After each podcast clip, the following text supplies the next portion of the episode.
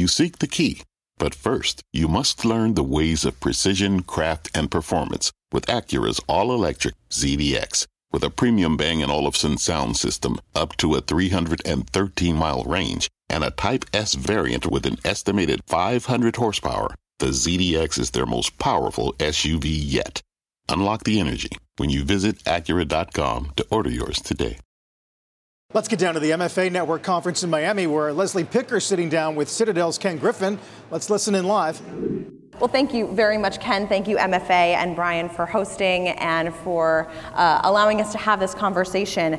Uh, we were saying before we came on, this is such a good day to have this conversation. You've got the S&P 500 uh, at a record high yesterday, kind of, um, you know, mixed picture today. Um, but in September, you said that you were anxious about the markets, that it was kind of in the seventh or eighth inning. Are you still feeling that way? Do you feel like things are kind of too expensive at these levels? So, so first of all, welcome to Miami. And and I know I know Leslie's very happy because it's it's 70 and sunny today. Yeah. So it's a good day to be here to talk about the market, which is reaching all-time highs. And we do look like we have put some of the economic anxiety of Q4 behind us. Good payroll numbers, good GDP growth, and most importantly, inflation is moderating at a, a pace that's frankly better than the market anticipated. We may get Goldilocks, we may get a soft landing or even no landing. We may be looking at a, at a moment in time where inflation this year is, is low twos. The Fed can start to cut rates come this summer and we will see unemployment touch up a little bit, but the overall economy looks pretty damn good right now. And I think this is a real change in mindset from where we were September, October last year. So you think essentially mission accomplished, no more rate hikes, because I know you, you kind of left open that possibility in the fourth quarter that there was potentially another rate I, hike to come. I think there was a possibility at the start of Q4 last year that we could see another rate hike. And now you feel like that's been taken Probably not going to happen. I mean, obviously, you know, you could have an exogenous shock like a oil price shock mm-hmm. that would put inflationary pressures back into the economy. So there's there's a possibility, but right here, right now, and we, we deal with the reality of the present, is inflation is coming down, core inflation is coming down, and it gives the Fed the room to stop raising rates and potentially to start to cut come this summer. Do they need a recession to cut rates?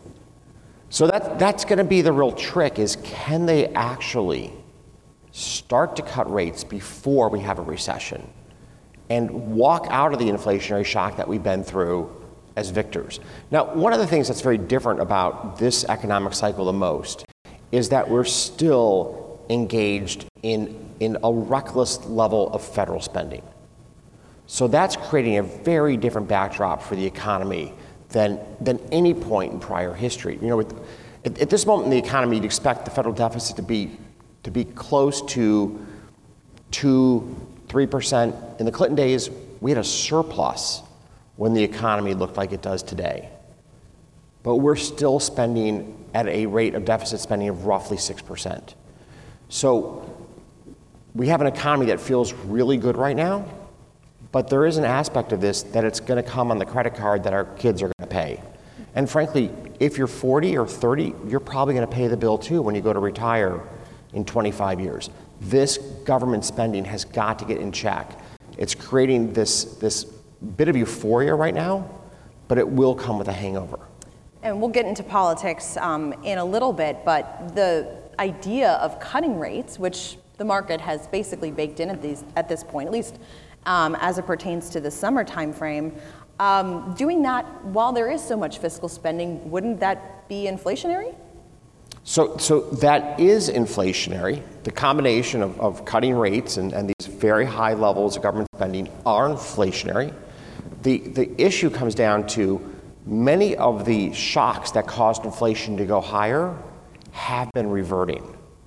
So we're enjoying, in a sense, the inflation um, peace dividend that the energy shocks or food price shocks that hit the economy two years ago are reversing and helping to create an easier environment for the Fed to navigate.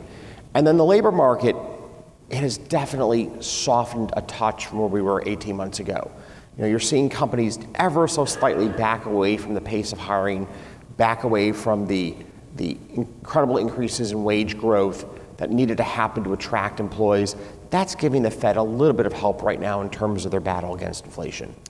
Let's talk a little bit about uh, geopolitics, um, because I know you're, you're focused outward. Um, Citadel Securities, for example, has recently expanded its ambitions in China, reportedly bidding for some of the Credit Suisse business in the region, uh, reportedly explored licenses, which would make it the first foreign market maker in China, and it's made some key hires in the region. Are you dissuaded at all by China's growth slowdown? You know, for example, yesterday's headlines about the forced liquidation of Evergrande. Any of that concerning to you, or do you think that's still a, a market that you'd like to make big headway into? Look, I, I think the bigger issue with China is the is the tension between America and China. Like that's that's the big issue. The big issue is not the liquidation of Evergrande or their GDP growth will be slightly slower than it has been in the past. The big issue is the geopolitical tension between the world's two most important economies. And I, I really do hope that that we continue to maintain some sense of the detente that's been playing out over the last few months you know, both countries are significant trade partners with one another. Both countries are important to the global growth story. And it is important, from my vantage point, that we maintain a semblance of, of a constructive tone in our relationship. And going with this would be, for example, the recent election in Taiwan, where the, the uh, new president clearly is more in the pro independence faction of the Taiwanese uh, political class, and yet China was able to be very thoughtful in its choice of words and to, to, I wouldn't say embrace the moment, but to play through the moment in a constructive way. And we need that tone in this world. If there were a rupture around Taiwan, it would be catastrophic to both the Chinese and the American economy. And by catastrophic, I think you're looking at Great Depression circumstances if there were some sort of, you say rupture, a war, some sort of attack? If we lost access to Taiwanese semiconductors, how many weeks until Tesla stops making cars? Or GM? Or Ford? Or Boeing stops making planes? Those chips are used in every part of our economy. Estimates range from a GDP hit of between 8 and 10 percent if we lost access to Taiwanese semiconductors. So it's really important as a matter of national economic security that we're able to maintain peace in that region of the world. Electricity, a big idea that's inspired countless new ones. From powering the light bulb to virtually powering our entire lives. 30 years ago, State Street launched the Spider S&P 500 ETF, SPY, a big idea that inspired the world to invest differently and still does. What can you do with SPY? Before investing, consider the fund's investment objectives, risks, charges, and expenses. Visit ssga.com for a prospectus containing this and other information. Read it carefully before investing. SPY is subject to risks similar to those of stocks. All ETFs are subject to risk, including possible loss of principal. Alps Distributors Inc. Distributor. What about American competitiveness with China? Uh, you, you, touched on that briefly. Elon Musk said last week the only thing stopping Chinese EV makers is protectionism, basically trade barriers. BYD dethroned Tesla in the fourth quarter as the top EV seller. And then just this morning, GM came out, reported a steep decline in operating income, in part due to losses from its EV unit.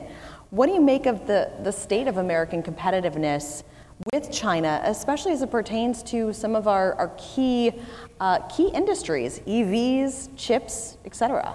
So, you, solar, EVs, consumer electronics, these are all areas in which the Chinese have done extraordinarily well from a competitive perspective. And, and watching BYD surpass Tesla in global sales was a, was a bit of a heartbreaking moment. But we, we often lose sight of the fact that the Chinese economy represents 1.4 billion people. So they have a huge advantage when it comes to simple economies of scale, combined with a strong education system that produces four times as many STEM graduates. We've got a real competitor in China. And, and Elon's right that the, that the West has to grapple with the issue, Europe in particular, California, trying to achieve a very, very different future in terms of how we, how we consume energy and an EV led future in particular. You know, California wants no internal combustion cars in the foreseeable future. Are we going to make that happen by buying Chinese vehicles? Hmm. because that's the most cost effective way to do so for American consumers. What do you think? I think that's a really hard pill to swallow. So, what would you suggest from a policy standpoint? From a policy perspective, how fast do we need to push the drive towards EVs? How much do we need to accelerate that at a moment in time where the US companies, your Fords and GMs, are still trying to catch up with Tesla? And Tesla has one great asset Elon is a phenomenal entrepreneur. And I think that, don't lose sight of the fact that Tesla makes a great car, but there's an opportunity at Tesla to create the software platform for the future of automobiles. Hmm. The self driving car, good chance, will first happen at Tesla. Um, speaking of policy, I alluded that we were going to talk a little politics. We may need a music change, but uh, you know, we'll, we'll keep. Or is keep this going to be like through. the funeral song? um, in the fall, it was reported that you were contemplating supporting Nikki Haley for president. Did you ultimately support her? And what's your thinking in this current post Iowa, post New Hampshire cycle? So here's, here's the big picture. We're down to, to two people on the Republican side running for president. I have supported Nikki Haley. I think she is a tremendous candidate. And I, I've been pretty consistent. I wish on both sides we would have a candidate of a younger generation. Now, big picture, Trump's running on a record of success. His four years were really good policies for America. And to be clear, I think a lot of Americans want a safer world. And I think we all felt safer with Trump as president than we do right now. I mean, we we've got a war in the Ukraine, we've got a terrible situation in the Middle East. I think the United States has failed to demonstrate strength and commitment to our allies in a way that has really undermined the global order. So I know many of us, me included, you know, struggle with some of Trump's behaviors, but there was a dimension of greater global security with him as president, particularly from U.S. interests. So I think that's a, that's a really important tailwind that he's enjoying right now. And then, frankly, for all the talk of, of, the, of Trump taking away our democracy, I got to tell you, American voters are really disturbed by what happened in Colorado. They took him off the list of candidates. I mean, like, wow. Republicans fight for whether or not you show up with an ID to vote, and the Democrats just remove the, the opponent from the ballot. That's a, that's a really dark world. So I think Trump's got both the benefit of, of having the proven success that he had as president, the sense of global insecurity that makes voters anxious, and he, he I mean, to be blunt, he's the martyr right now. You know, he is under criminal, 90 uh, some different felony charges. His name's been removed from ballots. It's, it's hard not to feel some level of just like, this is just wrong. This is just unfair. And frankly, as a voter, I want my vote to determine who's the president and not some clever legal maneuvers by somebody on the opposing aisle, side of the aisle. So it's, it's a really interesting moment. And then, you know, frankly, I think Nikki Haley would run away with the general election. I Do you think at this point she still has a pathway to getting the nomination? It, it, it's a narrower road than it was eight weeks ago. It's just narrower. and I think part of this is, is fueled by the, by the geopolitical backdrop. The events recently in the Middle East over the, even the last couple of days, right? We, we now have dead Americans, three, three Americans killed in service. That's heartbreaking. And I think there's a sense of, of do we want to return to a president who's just viewed as more powerful, more in charge? And that's going to be difficult for Nikki to overcome right now. Her poise, admirable. Her foreign policy experience, tremendous. Her ability to unite this country, phenomenal. I just don't know, though, that at this moment that's going to get her where she needs to get to in South Carolina and thereafter. In a Trump Biden matchup, would you support Trump? I would probably um, be where I, the prior group said 70% of Americans don't want that matchup. I'm in the 70%. so maybe you'll sit this one out? Uh, you know what? Here's, here's the big picture. And I, I've said this to my friends who are involved in politics. You can be frustrated, you can be angry, you can be disappointed, but you can't be uninvolved. So I've been involved in a number of the Senate races, a number of the House races. I'll be very deeply involved here in Florida and Florida races locally. Just because we can struggle with who our choice of president is doesn't mean that we have to walk away from the field. You know, there's people like David McCormick running in Pennsylvania.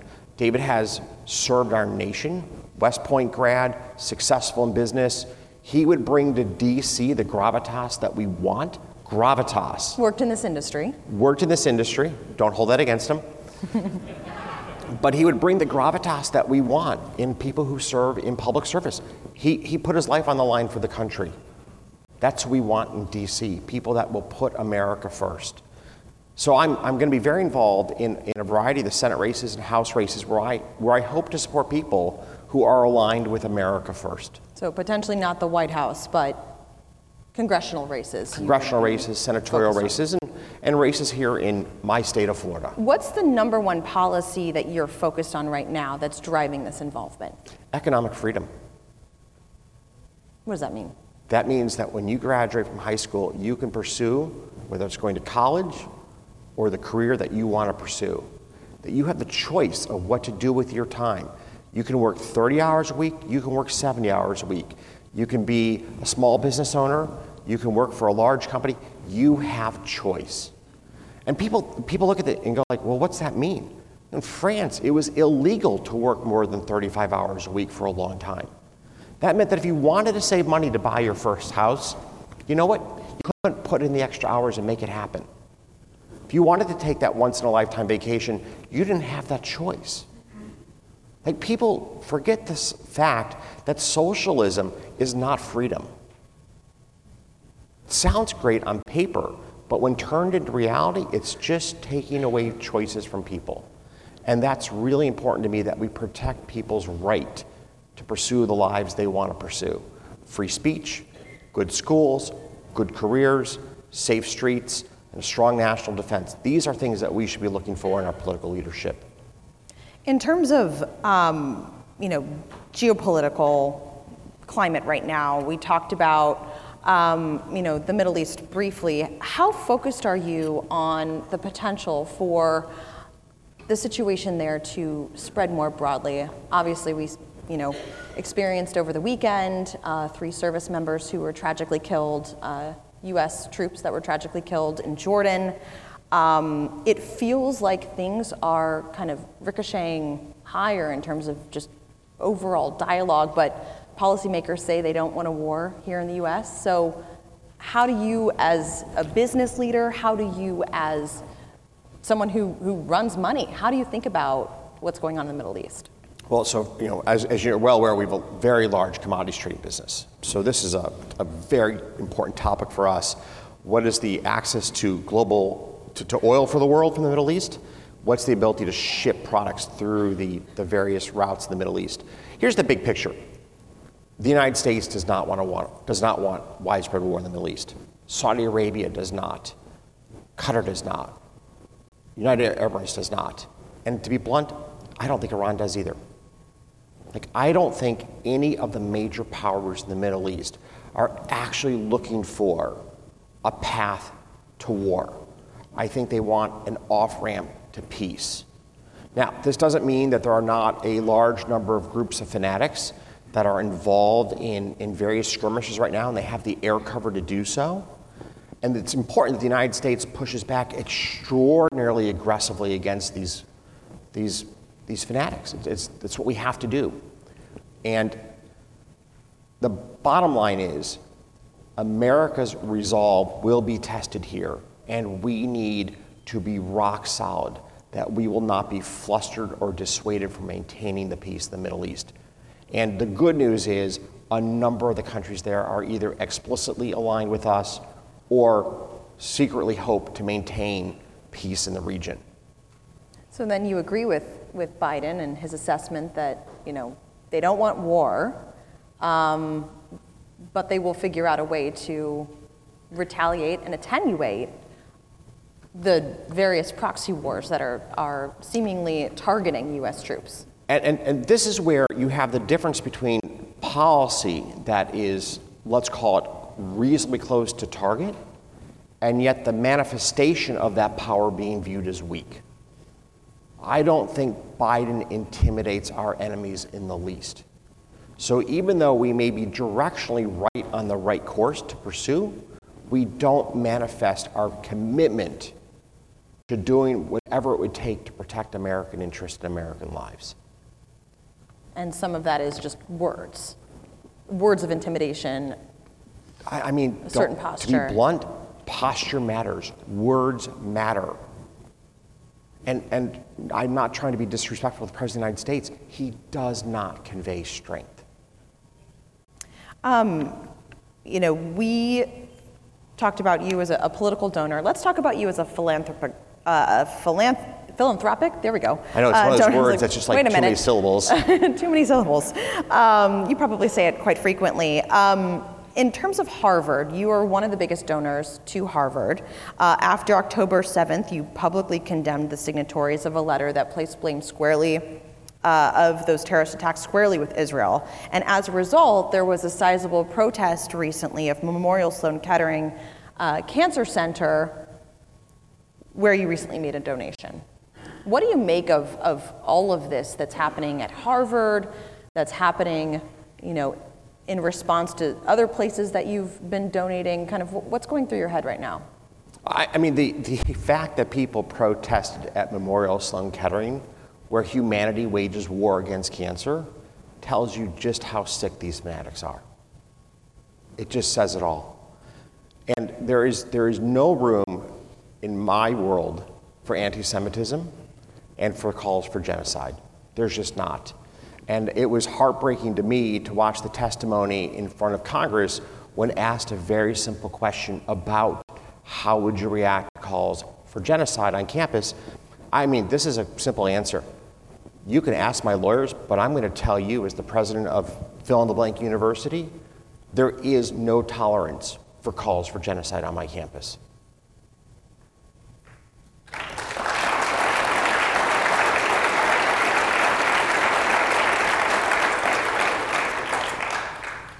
And so the real question is, is will America's, and I'm going to, I'm going to choose a word here carefully, America's elite university get back to their roots of educating American children, young adults, to be the future leaders of our country?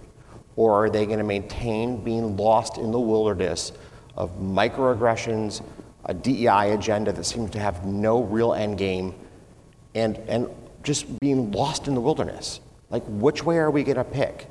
Are we going to educate the, the future members of the House and the Senate and the leaders of IBM?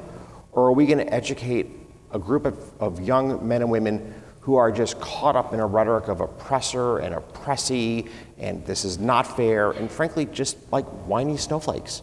Like, where are we going with education in elite schools in America? And that's a really big issue. What does that mean for you in terms of, of continuing to support the university? I know that after, um, you know, in response to the signatories that, that placed the blame squarely with Israel for the terrorist attacks, um, you said you wouldn't hire anyone from any of those groups. Do you still feel that way? And No, I, I precisely said I would not hire any of the signatures, anybody who signed the letter, right?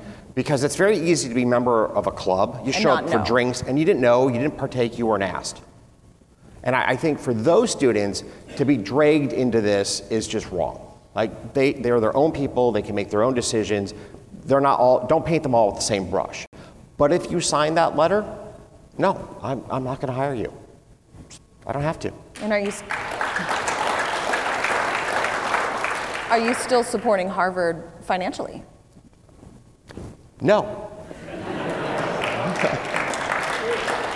and, and I'd like that to change. And I've, I've made that clear to members of the, uh, the corporate board. But until Harvard makes it very clear that they're going to resume their role as educating young American men and women to be leaders, to be problem solvers, to take on difficult issues, I'm not interested in supporting the institution. What's on the horizon for financial markets? At PGIM, it's a question that over 1,400 investment professionals relentlessly research in pursuit of your long term goals. Specialized across asset classes, but united in collaboration, our teams provide global and local expertise. Our investments shape tomorrow, today. Pursue your tomorrow with PGIM, a leading global asset manager. Um, since this is an audience of the hedge fund community, I, I, thought we could take a minute to talk about just the industry overall. Um, and if we could, we could pivot to Ken Griffin, the, the businessman. Citadel earned um, the most, uh, it became the most profitable hedge fund in 2023, earning 8.1 billion for investors and 74 billion since inception in 1990. What do you think are the key drivers of that? I, I ask because I, in preparation for today's fireside, I spoke with um, some employees, some former employees on background, and they kind of, they said it was your ability to pivot, to change, to change quickly. Is that still possible at the size you're at? And where do you see kind of the key needs for change to occur, uh, you know, to maintain this level of profitability and maintain this stature in the hedge fund community? So, so I, you know, I, I'm going to be right to the point. That ability to pivot is, is foundationally a testament to having the right people around you. And we have an incredible team at Citadel that when we do find ourselves offsides, we can find our way back to where we need to get to. So the, the ability to pivot is not something that is orchestrated from on above, but it reflects the depth of talent within our team. And that talent base has never been stronger in the 30 some years of the history of the firm. Hmm. So, where are you focusing your talent in anticipation of potential needs as you look at things like artificial intelligence, as you look at things like just overall competition in this space? So, you know, what's funny is, is, is I love this moment because I have all these like uh, individuals in their late 20s and they're like, I mean, it's so competitive these days and, you know, how are we going to be successful? And I, I don't have sometimes the heart to tell them you could take a tape recorder from any point in time in the last 30 years and record the exact same conversation. Mm. Like it always feels insanely competitive to every single generation at every moment in time. It's always going to be competitive because the US capital markets and the global capital markets are insanely competitive. Like, number one is if you're going to be in the business of managing money, it's, it's the rules of engagement you have to beat the market. And the market is insanely competitive. Now, the team at Citadel has the huge advantage that when you're competing with the market, you get to debate your ideas with some of the brightest people in the world. And that always, always allows us to end in a better place in our decision making. That fulsome debate that we have in our four walls really helps to hone the decisions that we make when we deploy capital. And so, from my vantage point, we've never been better positioned competitively because our team has never been stronger. Hmm. Yeah, someone told me a, a story I, I, guess you gave to a, a, group of employees where you said that uh, you know quant strategy is great, but at some point all the other computers can catch up and they can figure out you know what your computer is doing and, and your advantage is, is no longer there. And so it's kind of this, this idea that you constantly have to be evolving. Um, you know, speaking of computers, what do you make of what's going on with artificial intelligence right now, both from a, an investing standpoint as well as a, a tool that you use within your organization? So we do use AI quite a bit at Citadel. We've been using machine learning since TensorFlow was announced about a decade ago. And we are a very, very significant user of machine learning techniques across all of our, all of our primary market making businesses today. I think, though, you cannot underestimate the value of AI for small business owners. You know, I mean, I'll just give you a, this is like a real example. We're, we're redoing our, our processes procedures for a variety of our, of our technology problems. And just in front of ChatGPT, write the procedures for backing up an NFS file system. And boom, here come the 10 things you need to do. Hmm. Into ChatGPT. Into ChatGPT. Hmm. Now, was it as detailed as the list that we have internally? No. But was it incredibly well structured? Did it hit all the salient points? Yes. So if you're a small business owner, being able to use ChatGPT to help you uh, to help you think about how do you run your business, what processes do you need, how do you think about marketing or customer acquisition or, or managing your data centers. That's just a huge amount of value being unlocked. Hmm.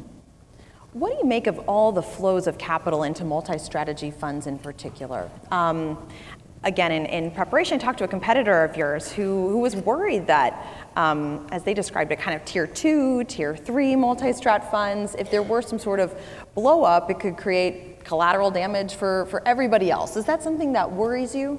So, I mean, of, of course it does.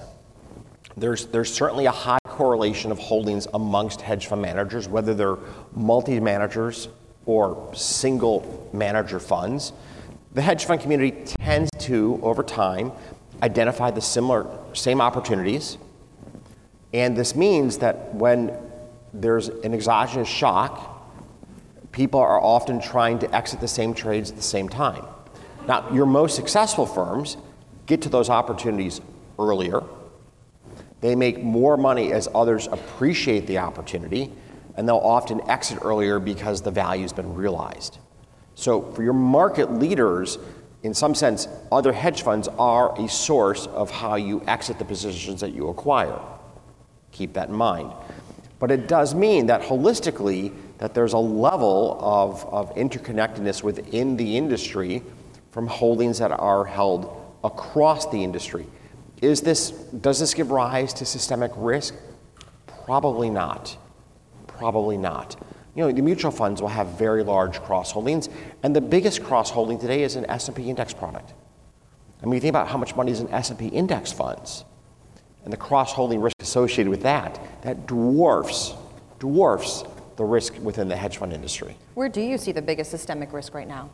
The, the biggest systemic risk right here, right now, is actually not right here, right now. It's seven years out, it's 10 years out. Hmm. It's that moment in time where if the US government does not put its spending back on track, we could have a moment where there's a loss of confidence in the creditworthiness of the United States of America. And that's as soon as seven to 10 years from now? Absolutely. And what would that do writ large? Depends how big that shock is. Mm-hmm. If it's a momentary crisis like the UK saw roughly two years ago, unsettling, maybe wakes up Washington to get its house in order, but if, if it's not momentary, if it becomes a true crisis, it would mean a real diminution in standard of living for all Americans. And to be clear, the retirees will pay the biggest price. In an election year, do you think it's possible to get a, a fiscal house in order? Uh, we think we were talking with someone yesterday who mentioned just the sheer number of incumbents and the number of elections across the world, uh, and an incumbent uh, an incumbency where the popularity has just like low by historical standards, just across the world. Um, and they said that, you know, because of that, the low popularity, uh, incumbents are, are spending. They're making promises. They want to make sure that, you know, there, there's dollars in people's pockets in order to get reelected. So, so buying votes is very popular these days. We do have a 6% deficit. And, and frankly, both parties are guilty of it. But it's not sustainable. And that's where leadership like Macron in France is really commendable. I mean, he made some really tough decisions about how to put France on a much more sustainable path. He'll pay a price for it politically, but history will judge him kindly for doing so. Mm. Um, since we're here at an MFA conference, I want to talk about regulation. I know it's top of mind for you. Um, what are the, the key regulation focal points that you think the government should be focused on, and what do you think is just out there, not helpful, uh, could do more harm than good? Well, let's, let's take a huge step back. 40% of the US equity market represents companies backed by venture capitalists. And they account for two thirds of all spending on research and development. All right. It is why Americans enjoy the standard of living that we enjoy. The, the level of innovation and creativity that takes place in our country, and people coalescing around ideas and turning them into businesses like Amazon, is, is truly part of the American culture and ethos that's so precious. You know, if you look at the difference between the United States and Europe, Europe's educational system is outstanding. It does not translate into the success stories that we have in this, in this country. And our capital markets are a really important part of that success story. Venture capital would not be at the scale it's at if you could not take companies public. Google was never going to be sold to a strategic buyer. Mm-hmm. It was going to go public. And every time we make it more difficult, more expensive, and less attractive to be public, we're reducing part of the magic cycle that occurs in the United States with entrepreneurs and venture capitalists starting the businesses that create the future of our country. Do you think it's prohibitive for companies to go public in this environment? Well, we have. There's we, the Jobs Act and, um, you know, direct t- listings and all sorts of other innovations surrounding IPOs are down roughly 90%. The number of public companies has been in free fall for the last 30 years. There's 650 unicorns that are not public. So I, I don't need to tell you what I think. I can just tell you the numbers. You can conclude yourself. Mm-hmm. And this is where I think Gary Gensler and the team at the SEC have lost the narrative. The narrative should be how do we encourage American business formation? How do we make sure that we create the next Microsoft, the next Amazon, the next NVIDIA? that create so many jobs and so much in the way of consumer benefit and, and welfare. I don't know why we can't seem to get this point made in this administration. This administration seems very focused on regulations that reduce the access to public market capital, make it more difficult to be an active manager, make it more expensive to run a business, whether it's a public company, a private equity fund, or otherwise. I mean, it will have an effect okay? We will all be more equal and we will all be poorer. Would you ever take Citadel public? In this environment? I, I don't think so. Like, why, why would I take Citadel public? Maybe one day. I mean, maybe one day. I, I just, like, what's the compelling story? I get, to, I get to answer to more regulators, more litigation. I, Sign me up. well, sadly, we are out of time. I know we could continue this for we another. We can't end on that, Collins. I know. Okay. it's just not fair. it's not fair. Um, That's not. I, let me let me flip this around. Good regulation encourages job creation.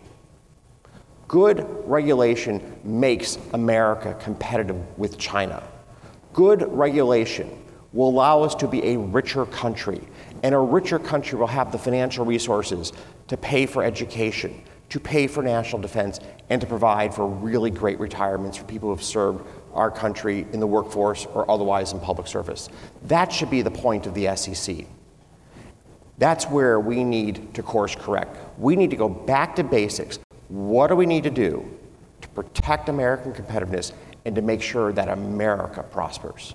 I think that's a, a, good summary of this whole conversation. So thank you very thank much, you so Ken. Much. Really appreciate it. That's Leslie Picker with uh, Citadel's Ken Griffin in Miami. You can watch more of that live exclusive interview right now on CNBC.com. Interesting comments and a reminder of just how influential uh, Ken is when it comes to national politics and fundraising. Uh, more interesting, though, was the discussion of a potential global depression, in his words, if in fact there were to be an all out war between China and Taiwan, and what would happen if our supply of chips got cut off. Yeah, I mean, in nobody's interest, he says, the U.S. or China's, but especially in the U.S., a global depression, right? It would t- how many days before Tesla would have to stop making EVs, just as an example he threw out there as far as how destructive and catastrophic it would be.